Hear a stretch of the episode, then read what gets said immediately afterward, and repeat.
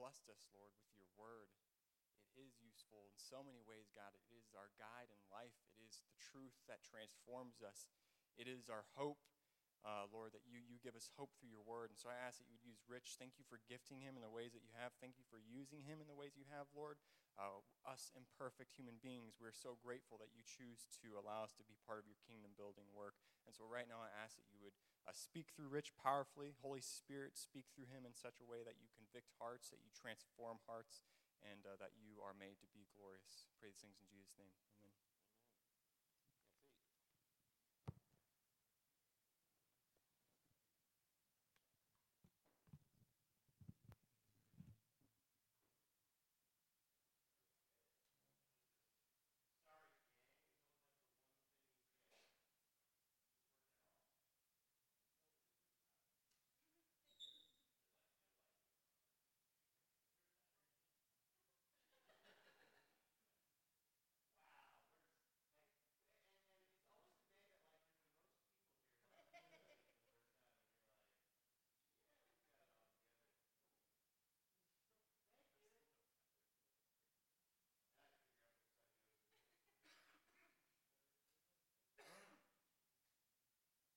Kind of comment about our tech, crack tech team, but they're awesome. So thanks, guys.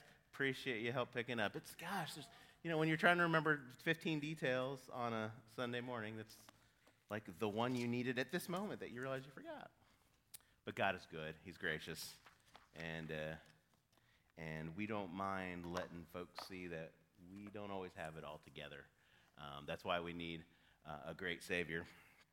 Um, today, uh, we've been, uh, now some of you, you know, don't know this necessarily, but for those who do, we've been going through a series in the book of Jonah and I'm um, talking about how God pursues us. We are going to take a break from that today, uh, and uh, we're, we're, actually going to start, uh, and uh, this sounds weird, but we're going to start another series within our series. So every few weeks, I'm going to come to talk about, some, to take a break from Jonah, because sometimes you like, I would like to turn my Bible to another chapter uh, and read something different. Um, so, uh, so we're going to have a, a, series where every few weeks we're going to um, we're going to we're going to go old school. We're going to go back to the roots of what makes our church our church. Um, we're going to talk about um, our distinctives, the, the things that make Charis um, the church that we are, the church that may make us different um, from other churches, and, and kind of say, here are the things that define us as a church. To know uh, what God wants His church to be, because that's what we want to be. We want to be the church that God wants us to be. Um, because we exist for Him. A, a, a, church exists to, to give God glory, um, to praise Him, to worship Him, to gather together and to encourage people in Him, and to reach out um, to, um, to other people, friends, neighbors, colleagues, um, a city, a state, and a world for His sake. So if the church is about him, then we should want to be the church that he wants us to be. And to know what God wants his church to be, we need to know how we know anything about God, how we know who he is, how, he know, how we know what he values, how, uh, how we know what he has done, what, uh, how to know who we are supposed to be in him. Um, we know what he wants um, because he has told us what he wants. And, and that process in which, in which God reveals what he wants or what he has to say to us, we call that process revelation. He has revealed himself to us. Over the course of history, God has revealed himself in many different ways. Um, uh, we, we, we are told that God has revealed himself in creation, that, that he created a world, and that in his creation we can see evidence of him, his power, um, you know, his, his grandeur, um, his, his precision in, in like the, the smallest details uh, uh, of, of the world, um, his complexity. Um, so we see him in creation. Um, we, we know that we see him in the human conscience. He has revealed himself in a way in the heart of every person. Every person is made in the image of God and therefore still bears a heart that testifies to something beyond the individual, um, some greater truth or greater knowledge. In the human conscious, God reveals um, his existence. A sense, you see that in a sense of truth, uh, a sense of, of, of, rightness and wrongness that we carry, um, a sense of uh, a sense of you know of, of mystery, that there's something out beyond ourselves. Um, we see that God has revealed himself through prophets, through people who've literally come with words from God to, to proclaim. The, um, we, we learn throughout the Old Testament that, that, that God's people repeatedly had people come over and over to say, This is the word of God, and to tell people what, uh, what God has said. We, we, have seen, uh, we've seen accounts of angels coming to tell people. So, so God using like a more direct um, way from him to, to go and deliver important messages. We've seen uh, what God wants to say through the testimony of his people. Um, a, a, long time ago, a people in Israel, people, a country, a nation of his very own that he set aside to be a witness to the world um, of who he was. And then um, in, in, you know, at, when, when, Christ came and then he established his church, and now his church are his people who are a testimony to who he is, to what he has done, and to why we are here. Ultimately, uh, he has revealed him, he revealed himself in Jesus Christ. God himself, in the person of his son, became a man to show the world who God is. Now, those are things that we know that God has, has used to reveal himself. And we know that because he has told us that these are things that he has used to reveal themselves. Um, he has given us his revelation. He's given us his revelation in one other way pretty big, important way because it's the clearest, the most objective, and the most readily available revelation of himself. Um, the clearest way in which he has told us who he is, what he has done, and what he uh, and why we are here is in his word. The scriptures, the Bible. Um, now, now in, throughout church history, churches have had what they call confessions of faith. And these are basically documents that take everything um, that we've learned about God through his revelation and kind of put it into a system to explain this is what we believe. Um, one of the earliest is, was, was, was called uh, uh, the London Baptist Confession of Faith, and it says this about the Bible The Holy Scripture is the only sufficient, certain, and infallible rule of all saving knowledge, faith, and obedience. Our own church member affirmation, the thing that when you become a member of this church, you agree with and you say, I believe this, says this God has revealed himself in the holy scriptures of the Old and New Testaments, his verbally inspired words. All scripture is authoritative, it is infallible, and it is inerrant, and stands as the only sufficient standard for faith in life. Because the scriptures, the Word of God, the Bible, um, is the thing that tells us who God is, what He has done, and who we are in Him. Our first Charis distinctive that we're going to look at in this series is that we are word driven. Uh, we are word driven. And what that means is that God creates and grows His church through His word, the Bible. Therefore, uh, expositional preaching, and that just means the point of the passage is the point of the sermon. I don't come up here and make up something that I want to talk about and then stick a Bible verse in there to say, see, the Bible said that. No, we look at what the verse said and let God's word speak for itself. Um, is, uh, that is going to be practiced and modeled. This will bring people and programs under the authority of Scripture. Charis will then be word driven, not results driven. We long to teach and live out what God has taught us in His Scriptures. That's what we mean when we say Charis is a word driven church. Now, where do we get that? We get that because God's word has told us this and, and has told us that it is reliable, and it's told us that we know what God, we know who God is and what He has done and what He has called us to because He has told us that. Um, these things are true about what God has said, then we have to, we have to um, live as a church in light of what He said. And, and here in our passage today, we, we see that this is what he said. He wants his people, and then by necessity, his church to be people who live, understand, and, and carry out the Christian life as the Word of God says. So let's look back at our passage today um, to see where, we, we, see where it tells us this. Let's start in verses 14 and then the first part of uh, verse 15 of chapter 3. But as for you, continue in what you have learned and have firmly believed, knowing from whom you learned it and how from childhood you have been acquainted with the sacred writings. Okay, so the first thing um, we, we, see here, and, and, Paul, when he's talking about um, as for you, he's talking specifically to Timothy. This letter um, that Paul's written to Timothy, Paul is essentially a spiritual mentor, uh, has has, has helped Timothy um, come to and understand um, the Christian faith, respond to Christ, uh, uh, become one of uh, God's children in Jesus. And so um, he's talking, but, but Timothy didn't just like, like just one day know nothing about God and then, oh, now, now I know about Jesus, okay, I'm going to follow him. He grew up as a, as a Jewish man, so he grew up knowing about the scripture. And, and, and earlier in, in this letter, um, he talks about, uh, Paul talks about um, the debt that he owes to his mother and his grandmother. And, and Timothy's mother and grandmother were very faithful in teaching um, Timothy about the Word of God. And so um, he, um, he looks back at that, Paul looks back at experiences to say, You have been in the Word of God for all this time, for your entire life. I need you now to continue in that. What, what Paul is doing here is he's actually commission, has been commissioning Timothy and leading Timothy as Timothy has gone off to lead a church and to grow up other believers in the faith. And he says, You must know that you must continue in the Word, um, that it was vital for him to know it, to learn it, to understand it, and to believe it.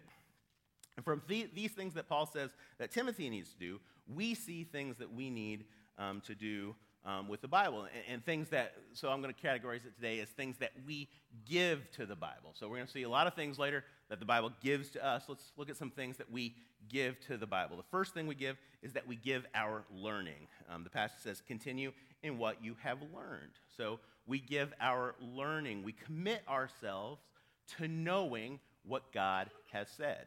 Um, we commit ourselves to knowing what God has said. Um, there is a psalm, it's called Psalm 119. Um, the Psalms are basically songs of worship, prayers, those kind of things written by many of them by David, but by lots of different, um, lots of different people back in the Old Testament. And um, Psalm 19 is the longest of them. In fact, it is the longest book of the entire Bible. And the entire um, passage of 119 uh, is, is, is basically a song or a prayer about how much God's people love God's word. And so, as I, as I talk about this um, portion about giving our learning, I'm going to look at several verses out of Psalm 119. And the first one I'm looking at is Psalm 119, verse 12. Um, Blessed are you, O Lord, teach me your statutes. Um, for people who, who, who love Jesus, who say they love Jesus, and that would be then a church. For a church that says we, we are committed to loving and following Jesus, we must want to be taught, which means we must want to learn. We give um, the Bible um, our, our, our, our, learning. We want to learn, and it uses the word statutes.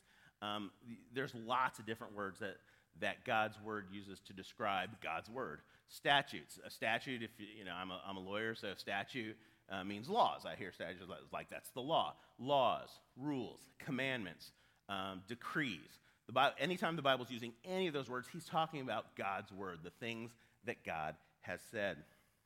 So he said, Blessed are you, Lord. Teach me your statutes. We want to learn and know his words. Um, also from Psalm 119, later on, verse 73. Um, your hands have made me and fashioned me. Give me understanding that I may learn your commandments. Again, we see a commitment because we love God and we want to know him better, and because we want to be faithful to who he is. Um, we want to learn his words. It is his words in how uh, that, that define how we are to live, how we are um, to be. So we read it. Um, if we're going to learn it, the very first thing we must do is we have to read it. It's it's it, and read i mean listening to if you're if you're listening to it like a book if you book on tape it that's a thing people do. I can't. I'm like like 12 seconds into listening to book on tape i'm thinking about the grocery list or or what happened in spring training today. It's just not but but but if you, but listening counts if it's the word of god being word but we read it. Um, it's good to read it. We should be people of the word. There's lots of times where the bible talks about reading. It's a good thing to do for you non-readers you know, it, it's a good thing. Read. It's good. But um, so we read it. We read it together in church services. We're doing that. Um, we did that. We, re- we read through the passage. You could look at it there. You could look it up there. We read the Word of God. Um, we do it in our Bible studies. The, the uh, groups that Josh was talking about earlier, our missional communities, we gather together. We have a meal. We pray for each other. Um, we, we spend time talking to each other. And we study. We study God's Word. We get together when we read it together.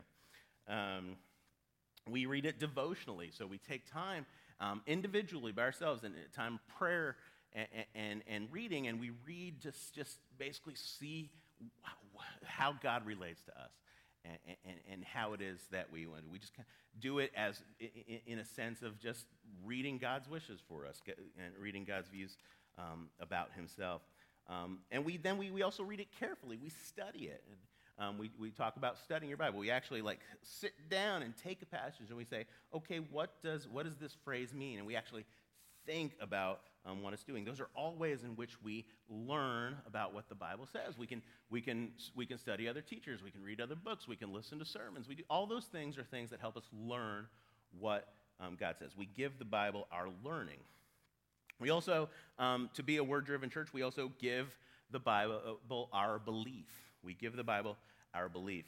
Um, we see here um, when he says, continue in, he says, what you have learned and have firmly believed. We commit ourselves to not only knowing what the Bible says, we commit ourselves to believing what the Bible says. Um, James 1.22, be doers of the word and not um, hearers only. Um, John 17, 17, sanctify them in the truth. Your word is truth. We accept what it says is true. Sanctify them in the, in the truth. Your word is truth. Um, so the first way in which we believe in it is that we accept it. We accept it as true. And then, because we accept it as true, we do it. We be doers of the word. We don't just listen to it. Um, the way I kind of think about what it means to trust in God's word is this Imagine you have a large river, you need to be on the other side. And, the, and, and you know, this isn't like a logic problem where you have to figure out, you have a boat and a line, you have to figure out how to go back and forth. No, it's, it, it, it's this simple. There's a bridge, okay? So there's like, if I got to get across the river, it's a bridge. We have one. You may pass across it every now and then. It's not a trick. It's like go across the bridge. Now, if you go, you look at the bridge and you go, hey, that's a bridge. Its purpose is to get me from this side to that side of the river. I can see it's well constructed, and in fact, we just spent several months only using one bridge to know that it's like really well, safely constructed. And so we, we, we, we know it's a good, strong bridge, and we know that it's safe to cross. I know all of these things about that bridge. That's the first part of the thing. We trust by accepting what it says is true. I look at the bridge and I go, that's a bridge, it's true, and it will work. You need that. You need that knowledge. If you like had never uh, you know, let's say you're an alien, you come down, and the first thing you see is a river and a bridge, and you don't know what that is. You go, I, how do I get over there? What's that thing? Okay, you have to know it. You have to accept that that is a thing that will get you from one side to the other side. But that is not enough to define belief because we also have to trust by following what it says. We actually, if we want to get from one side to another, we need to know it's a bridge. We need to know it's capable to get us to the other side. And then we actually have to go across it. Um, we trust the bridge when we know what it is, and then we use it for what it's there for. We trust God's word by accepting that what it says is true, and we trust in God's word by following what it says. Um, so we give the Bible our belief by accepting it and by trusting it. So we give the Bible our learning, we give the Bible our belief. Last thing I want you to see in, in this verse, uh, or the, uh, this little portion here, is that we give the Bible our affections. We give the Bible our affections. Um, he, he, uh, Paul says again, continue in what you've learned and have firmly believed, knowing from whom you learned it. And we talked about that. It's his mother and his grandmother. And how from childhood you have been acquainted with the sacred writings let me ask you this What kind of things were important to you in childhood that are still important to you now? Um, you know, I, I, I, can look back and I say, what are things? Okay, so my family and pizza and the Kansas City Royals, and that's a pretty that's a pretty exhaustive list. Okay, what's that? Star Wars? Yeah, I was eight. Okay, what kind of Star Wars is? Um, so, you know, um, but, but, but, and I can come up with that list because I can remember all the way back to then and how those things were important to me and how those things were things that I cherished. Um, and, and that's what we call nostalgia. Why are we nostalgic from things of the past? Because, not because it's like, well, I, I, I processed that information once and when I was younger. Now that I see that information again, I'm kind of interested in, in reliving that information for the information's sake. No, that's not what we do it. We are nostalgic for things of the past because we have an emotional attachment to it. It's something that touched our heart. It's something that made us feel good about something. Um, you know, when I was a kid, it was watching the Royals win, and then in the in the '90s, it wasn't that, but um, and now it is again. So, um, but um, but it was about you know experience excitement and and pizza tasted good. It was it was reaction, and my family eh, you know experienced love, and and so when you look back on, on the things from your childhood, is it your family? Is it a childhood home? A long gone pet? A favorite toy or, or a TV show or a song? Um, nostalgia is a big thing because it promotes, provokes an emotional response. We remember good things about the past fondly because they were emotionally meaningful to us. There's a sense here in Paul is making the same kind of heart connection um, about the Bible, making the same heart connection um, about God's word for Timothy. He has learned to know his word his whole life. Um, it was something that was important to him then, it's something that's important to him now. Um, he is, he's highlighting that it was these people that were important to you that helped you have this knowledge and love for God's word. Uh, it was your mother and grandmother, again, using the things that would emotionally be meaningful to him to, to, to, to tell Timothy how to look at the word. Essentially, he's telling Timothy to love the word of God, to have an emotional response to it, to cherish it. And that wouldn't have been odd to Timothy, since we know he grew up learning God's word. Again, we look in Psalm 9, uh, 119, um, verse 48 says this I will lift up my hands toward your commandments, which I love, and I will meditate on your statutes. Lift up my hand. It's a, a worshipful, loving, longing kind of feel. You don't reach out for something you don't want. It's like, here's some trash. Yay! No, you reach out for things that are good. I reach out to embrace my wife or my child or the pizza again. It's, it, always works. You reach for things that, that you love, that you, um, that you cherish. Um, what else does it say? It says um, that I love it, that I meditate on it. I don't spend a lot of time thinking about things that aren't, you know, that, that eh, eh, eh, like dwelling and meditating. And I think dwell is another good word.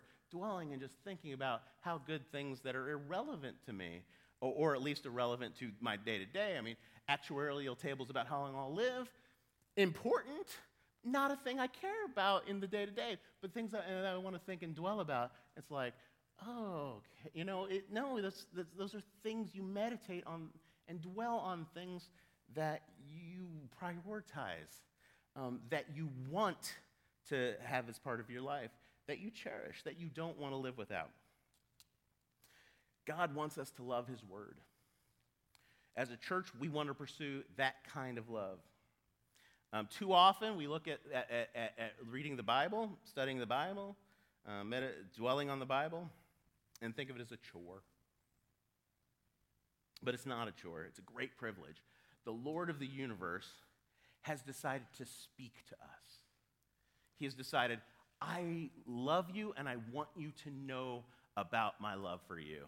So I wrote you a book here and you go and if somebody like actually you know if you know if you like you were dating somebody and they say i love you and i wrote you a book about it you'd go that's pretty awesome um, and you and you cherish it because it took a it took a lot of work. Here it took thousands of years and lots of different authors to, to bring us his word. Um, and and or, or put it like this if we were walking around and God just like literally audibly started speaking to us, clear as day, and said, Hi, Derek, I love you.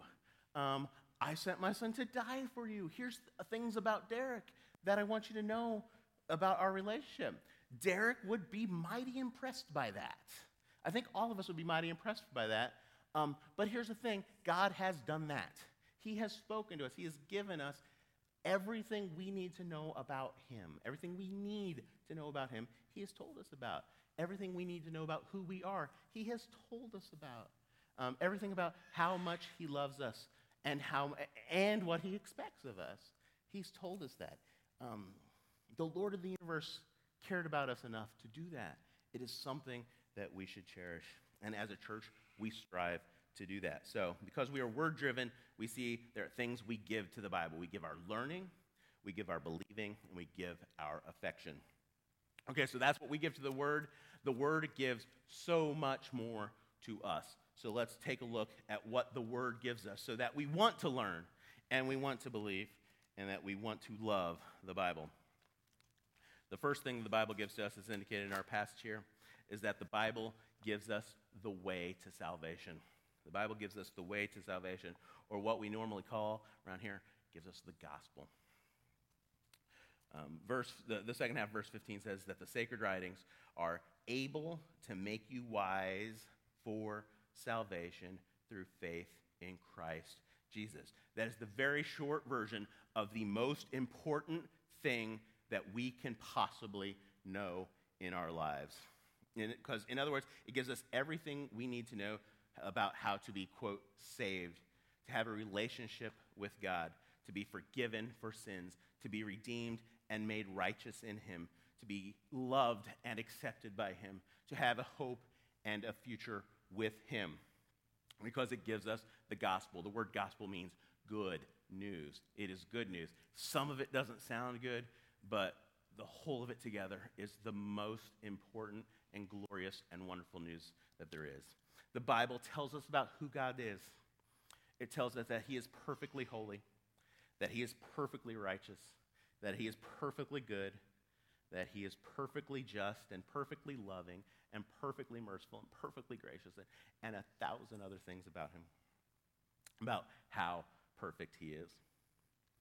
Tells us that God made all of creation, made everything that there is was because God made it.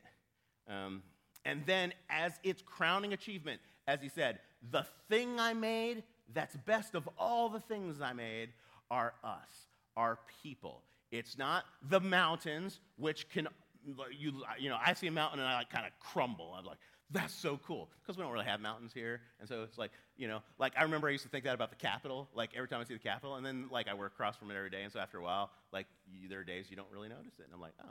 And so I I'm afraid if I lived in the mountains, it's like, oh, Thursday. All right. No, you know, but, but for me, a mountain is like, that's awe. The sea, awe. I remember um, like the first time we ever took a cruise just out on the deck one day and it like it was our first morning and we'd been you know we'd been sailing the whole night before and i went outside and i looked and there was water and there was water water and i just walked i'm like oh my gosh the, the, the, the sea is big right? It's like, it's so vast. Or, or when you're flying and you look down and just see the vastness of the world below you, you're just like, oh my gosh. Um, that's really amazing. And God said, yeah, but you're, you're, but you're my favorite. You're the best thing that I made. It's people, men and women. He created everything else and said it was good. Created man and woman. He said, very good. He made us because He loves us. He wanted us to be in relationship with Him, to love Him, to honor Him because He had given us this tremendous gift of making us, to serve Him because He had, he had given us everything. Why wouldn't we serve Him? The Bible tells us that instead of all those things, instead of loving Him and honoring Him and serving Him, we rebelled against Him. We chose to serve not Him, but we chose to serve ourselves. We chose not to love him, but we chose to love ourselves. We decided we don't want you to be God, we want to be our own gods. Tells us that our rebellion is sin. It is an unspeakable offense against the one who made us and loved us and wanted us, and we rejected that sure that there are times in all of our lives when we experience rejection, when there's something that we wanted and, and we were and we were told no. We were rejected. And it's like, like, ouch, that hurts. Take all take that feeling and imagine it on the most ultimate cosmic scale possible. And maybe, just maybe, we can start to grasp how serious our rejection of God is. Just start to grasp how serious it is. Our sin is an utter rejection of the goodness and greatness of God and elevating a thing he made to ultimate instead of making keeping ultimate the thing the, the one that made us essentially what we're doing is we're rubbing his face in our love of ourselves that's what our sin does tells us that our sin because it is such a great offense results in punishment and his punishment is death first a death in this life which was not the way it was supposed to be we created to live with him forever, and then we rebelled. And so came death. But it's not just death in this life. Sin is so heinous, such a violation of God's goodness and his holiness and his righteousness, that it requires um, an eternal death, an eternal separation from who we were made to be. And it tells us that even though God punishes sin, I said the good news is it, it's, it's good news, and here's why it's good news even though God punishes sin. He must punish sin. If he didn't punish sin, he would not be holy because he would be blemished by sin. If he did not punish sin, he would not be just. A just judge doesn't go, yeah, you, know, killed a few people, robbed some banks, whatever. It's cool. We're okay. No, a good judge, a just judge wouldn't do it. We, we, we would be outraged. You see somebody who's got a lot of money and hire better lawyers than me, and, and, you know, and, and they take a guy and they, you know, say, heinous crime, eh, give him six months in jail. You know, because his, cause his dad could afford a better lawyer. And we go, that's outrageous. That's wrong. Where's this other guy who, you know, he's from the streets and he's just, he, his, his, his, we don't even know where his dad is. I, he, can go to, he can go to prison for 20 years, no problem. We, we scream out, that's unjust. It's unjust because, because the crime wasn't punished appropriately. But because God is perfectly just, there must be punishment. So God doesn't just overlook sin and just go, never mind, because that would make him less than he is.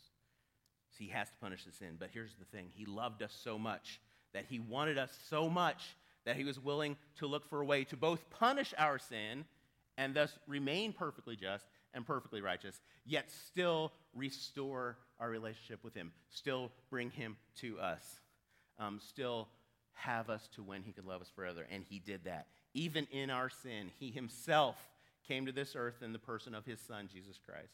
He came to live the perfect life that we were made for, but we rejected. He didn't reject it. He came and he said, Whatever the Father says, that's what I'm doing.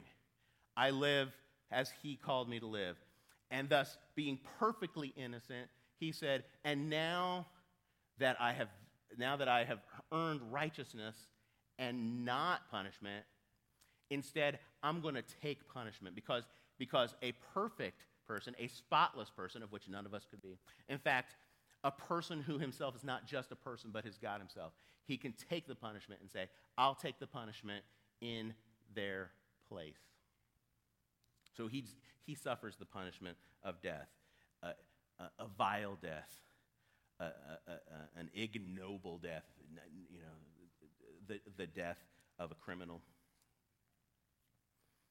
so that judge, judge justice could be satisfied, but sinners could still come to him. He died so that we had a way to him. Um, and it tells us that way to him. It tells us that that way to him is by faith, by trusting in him, trusting what he did for us, by dying for us. And that by his death, and by his death alone and nothing else, um, we are reconciled to him. We are, we are reconciled to him. We are made right with him. We are adopted by him as sons and daughters whom he loves and wants to spend forever with. That's the gospel. That's the good news. That is what God tells us, the way that makes us wise for salvation. We don't need anything else. We, we, the word has said, This is how you come to me. We don't have to go, Well, yeah, but maybe we need to do other stuff. So um, let's come up with some other ways that we can get to God too. Uh, no, we don't need that. We, we don't need to go sit in a confessional booth every week to make sure that he didn't miss a sin when he died for us. Um, we don't need to pray facing Mecca five times a day to make sure we're being holy enough. We don't need to observe high holy days and avoid leavened bread for a week each spring to show him how righteous he is. We don't need self actualization and transcendental meditation or to open up our chakras or to find our bliss or any of that. We don't need any of that. All we need is Jesus. All we need is Jesus. All we need is faith in him. Um, faith in Christ Jesus to be set right, to, rem- to be remade back into the people we were always meant to be, to be wise for salvation. So the Bible tells us how we can find salvation, how we can be made right with God. The Bible also gives us instructions for the Christian life. It gives us instructions for the Christian life. Um, verses 16 and 17 All scripture is breathed out by God and profitable for teaching, for reproof, for correction, and for training in righteousness, that the man of God may be competent, equipped for every good work. By trusting um, in Christ, we become one of His. We become what we call a Christian, a child of God.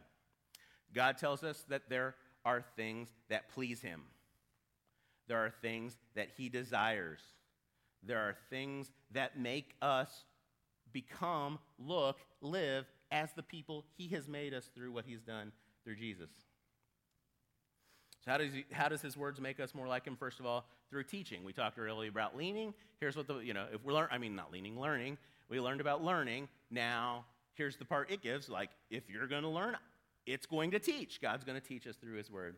Um, we learn by being taught. The Bible does the teaching. It, is, it tells us who God is, what he is like, who we are, and what we are to be like. And, and when I say it says it, I mean God says it. It tells us that the word is breathed out by God. Um, men wrote this book, okay? Men literally took this, like, it's not like, you know, lightning bolt, oh, you know, it wasn't that kind of thing. That's not how God did it. Instead, men wrote the words, you know, he, the pick of thing.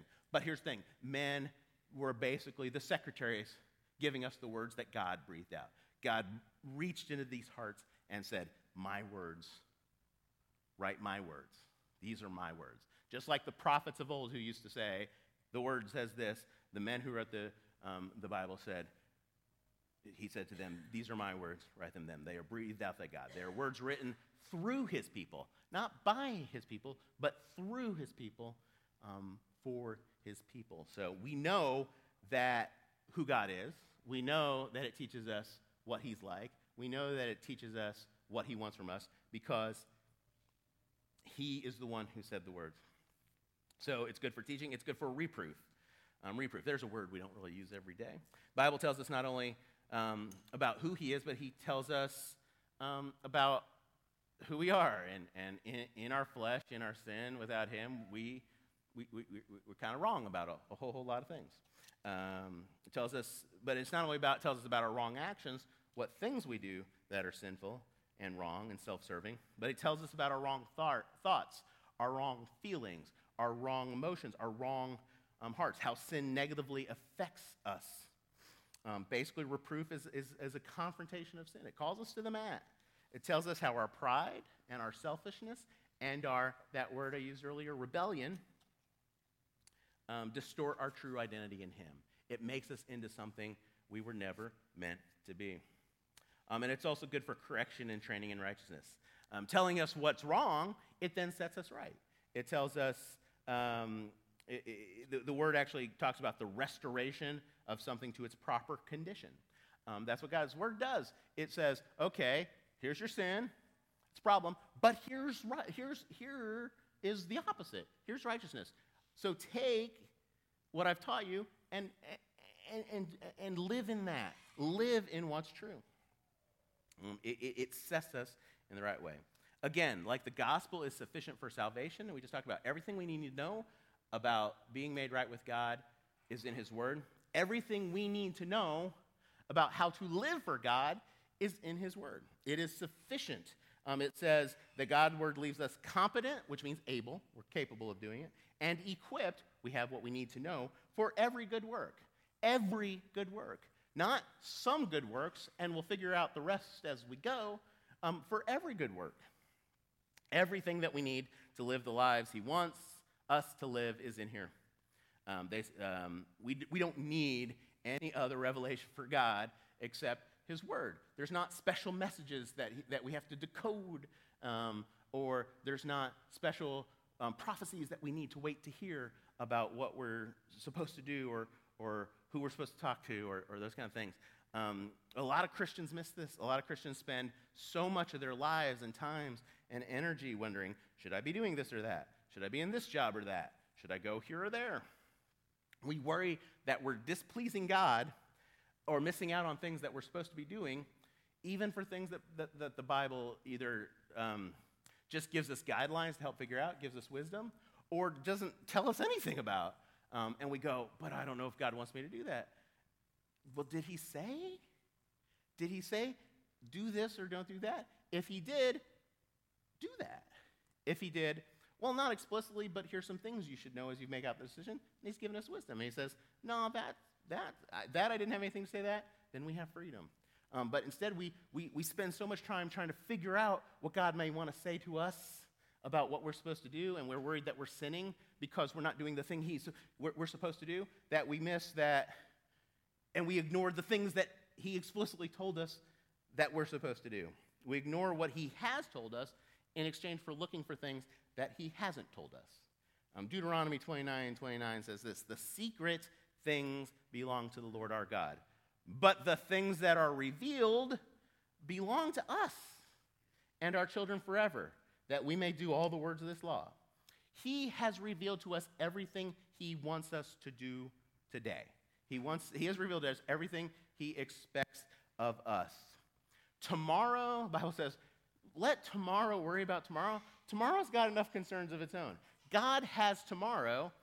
If we knew tomorrow, we would be like God, but we don't. We know right now. We know everything that's happened up to now, but we don't know the future. Um, God knows the future. God's in control of the future. Let God handle the future. You be faithful today. He has revealed everything we need to know about how to live the Christian life. Trust in what He has said. Give, the Bible gives us um, all the instruction we need for living the Christian life. The, uh, the Bible gives us focus for our worship.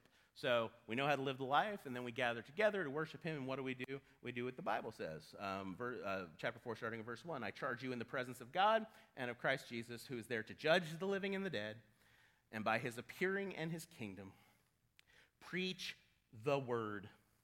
Be ready in season and out of season. Reprove, rebuke, and exhort with complete patience and teaching. The Bible gives us focus for our worship. Paul is telling Timothy that his primary duty, the most important thing that he's going to do as he leads a church, is preach the word of God. It is the ultimate, most vital thing that the church does together. The center of Christian worship must be on the Word of God. Now, sometimes in the church, we use the word worship, and what do we think of? Singing, music. You know, we have the worship time, and then we have the preaching time. God never says that. God's worship, it's all worship, and it's all focused around the preaching of the word. We must always start with it. And we do. Here, the first thing, uh, typically um, on many weeks, the first thing you'll hear is the Word of God. Features throughout our liturgy. As we go, we either will read verses together or um, the worship leader will read um, uh, uh, God's Word to us, as, and then we sing songs that are based on His Word and point to His Word and then we all read it together, and then somebody like me stands up here and talks about it for, for what seems like a really long time. Um, but, but that's because it's central. It's, it's the central part of our worship. And then when we're done, uh, you know, it's right in the middle. It's right in the important part. If you're going to be late, you'll still hear the preaching of the word. If you got to leave early, you still hear the preaching of the word. It's, it's important. It's the important thing. So it's the central thing in our service. Um, it's because it's the central thing that God's worship. And how is it preached? Um, similar to words that we've seen reproof, rebuke, exhortation means it corrects us, it teaches us doctrine, the things he wants us to know, gives us instructions of how to apply his doctrine to our lives, and it gives us encouragement to urge us um, towards doing those things. It leads us all to know him more, not just individually, because if we could do it individually, we wouldn't have to draw together. It wants us to come together as a group and know how to follow him as a group and know how to equip ourselves as a body um, for this. And how often is it preached? It's preached all the time. The word says in season and out of season and with patience um, and teaching. You know, if all teaching could be done the school in, in, like one day and in one shot, the school year would be one day long. But it's not. It's, it's, a, it's a process. It takes time. Um, and so we do it over and over and over. You want to hear the gospel? Come every week, and we're going to tell you over and over and over what Jesus Christ has done for you, what God has called you to, because it's the most important thing we have. We never tire of hearing it, we never tire of doing it. We'll never give up on people hearing um, what God has to say. Last thing the Bible gives us is it's, it gives us protection from false teaching and selfish learning. It gives us protection from false teaching and selfish learning. Um, for the time is coming when people will not endure sound teaching, but having itching ears, they will accumulate for themselves teachers who suit their own passions and will turn away from listening to the truth and wander off into myths. People will not endure sound teaching in our flesh. People don't want to hear about these things. They don't want to hear about sin. They don't want to hear about our inability to be good enough. They want to hear that God is holy and, and we alone are not. Um, we don't want to hear about that God calls us not to, um, not to um, earthly power or the satisfaction of all our desires, but to things like sacrifice and surrender and submission. Dirty words, right? Um, words that our flesh rebel against. Um, we, people don't want to hear that. They want to hear teaching that makes them feel better about themselves. They want teaching that meets their felt needs, whatever it, I, whatever it is like. I really just want to be fed on what I want to be fed on. We want to hear, we want to hear calls, declaring calls for political power and, and seizing the country and taking it back for America. We want, we want to hear about being the best you you can be and, and how you can have your best life now instead of hearing die to yourself daily and take up your cross and follow me. There are lots of preachers who will give people what they want. And there are lots of churches that are full of lots and lots of people hearing about the things that people want. We take them, we, we, we, we take, it's like, what are we going to tell about? We're going to tell about things that are going to get people in the door. We're not going to be one of those churches. We're going to go to the Word of God because the Word of God will keep us from wanting to feed our own needs, to feed our own wants, and to feed our own desires tells us to turn away from truth and wander off. They wander off into myths, myths that promise health and wealth, um, words of prophecy about how great we are, calls to take America back for God, calls um, for earthly good deeds with no concern about eternity and what happens when, um, when the people who need help now will need help after death. Lots of different ways that we turn preaching into what we want to hear instead of what he has told us. Um, except maybe stick in a random Bible verse that you think helps make your point. Um, by sitting under the plane, here's this word again, expositional. That's just going through the passage verse by verse and explaining what it says. By sitting under that, where your pastors or preachers explain what the words say and mean for us, we're, I'm, I'm not inventing stuff to say. I go through the passage and I said, here's what I think it says, and let me help help you help understand what that says. We're not going to try to squeeze scripture into our ideas, even if my ideas are wrong, uh, or I'm not going to take them over scripture. Scripture is what is going to guide what we say. Um, we train ourselves to want that. When we sit after it over and over, we are training ourselves to go, yeah, I think that. But what does God say?